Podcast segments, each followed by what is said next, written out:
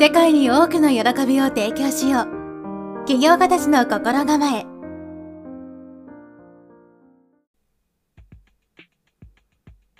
はいこんにちは直人です。今日からしばらく引き寄せの法則についてですね。新約引き寄せの法則。エイブラハムとの対話という本を参考にですね、引き寄せの法則について、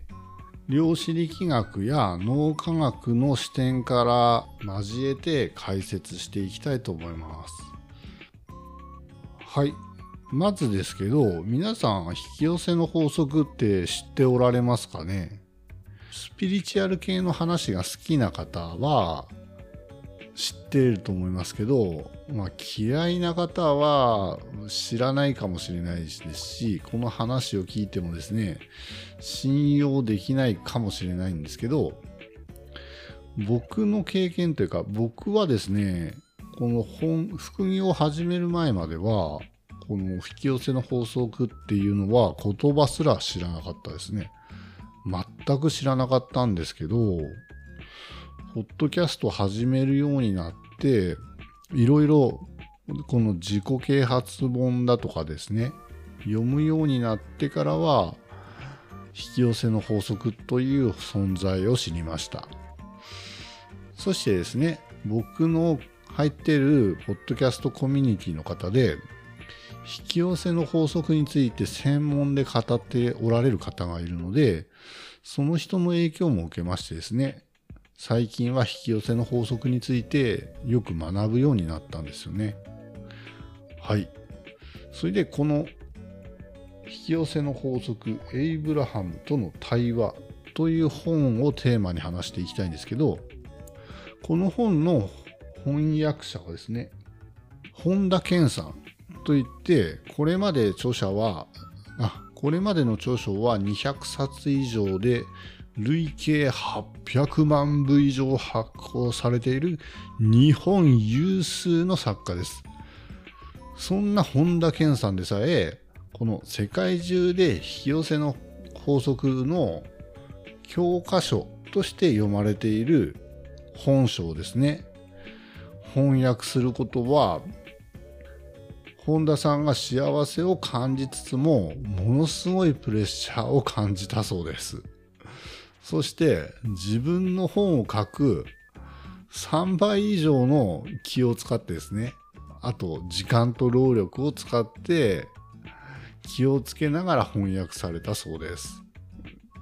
これは本書の訳者前書きに書いてありました。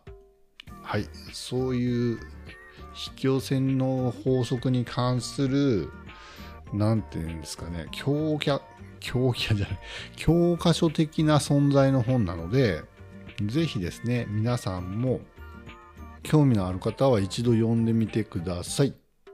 はい。まずですね、そしたら、引き寄せの法則についてざっくりと話していきたいと思います。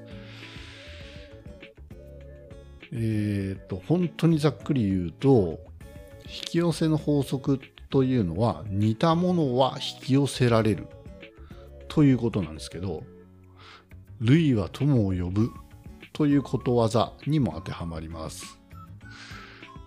そちょっとそれだけじゃざっくりすぎてわからないと思うんで、ちょっとずつ説明していきます。まず、引き寄せの法則について学ぶメリットですけど、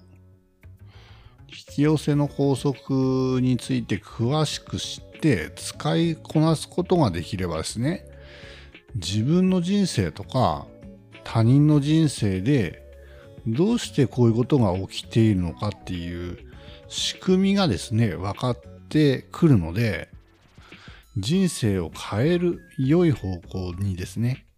変える方法が分かってきます。そのためにも、この引き寄せの法則とはどういったものなのか知っておくことにはメリットがあると思います。それでは解説していきたいと思いますけど、まず全体像をざっくりと言います。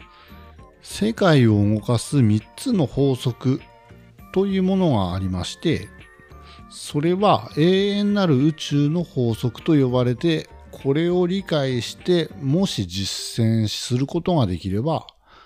人生を思うままに想像、作る方の想像ですね。できるようになって、金銭的にも精神的にも豊かさを得て幸せに生きるようになることができる。この3つの法則について1つずつ説明していきます。まず1つ目は引き寄せの法則ですね。この世界、この宇宙で最も強力な法則で全てのものに常に作用しています。この法則に当てはまらないものはないと言われていて、3つの法則の中でも最も重要な法則になっております。引き寄せの法則について初めて学ぶ方は、なかなか信じられないかもしれないですけど、自分の周りに起きていることとか、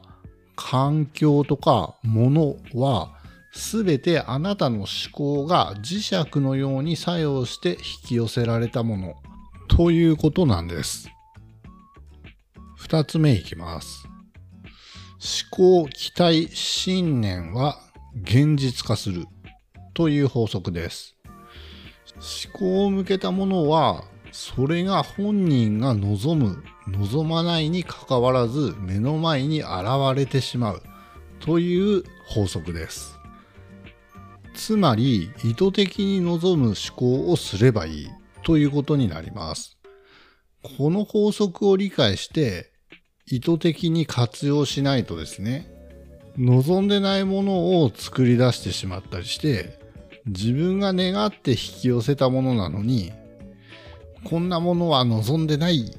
と不満を言ったりしてしまいます。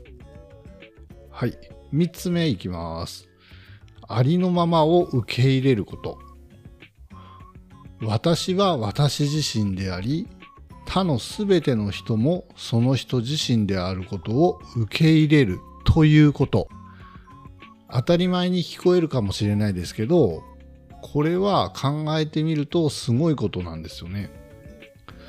例えば、身の回りに自分に対して危害を加える人がいたとしても、その人をありのまま受け入れるっていうことなんですよね。これはなかなか難しいんじゃないかなと思うんですけど、どんなにいなくなってほしいって思っても、本書の3つの絶対法則によれば、自分の思考を通して想像したものでない限り、あなたの経験には現れないということになるんです。つまりは、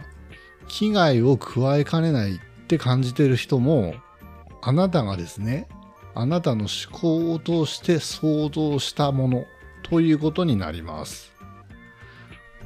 なかなか受け入れがたいんですけど、これを頭と体と心のすべてで理解して実践していかなければ、本当の意味でありのままを受け入れるっていうことはできないと思います。いきなり3つ目の法則から考えるとなかなか難しいので、まずはですね、最重要の1番目の引き寄せの法則から学んでいって、2番目の思考は現実化すると、3つ目のありのままを受け入れるに徐々にステップアップしていく感じがいいんじゃないでしょうか。はい。この引き寄せの法則はですね、副業を始める方とか、起業に挑戦しようって考えている方にも、重要な考え方だと思いますんで、ちょっとスピリチュアル系が苦手で話聞きたくないって方もですね、ぜひ毛嫌いせずに一度は聞いてみてほしいと思います。はい。いっぺんに話せないので、これから数回にわたってこの新約引き寄せの法則エイブラハムとの対話の本について解説していきたいと思います。はい。では次回は続きから始めていきますんでよろしくお願いいたします。それでは良い一日をお過ごしください。ナオトでした。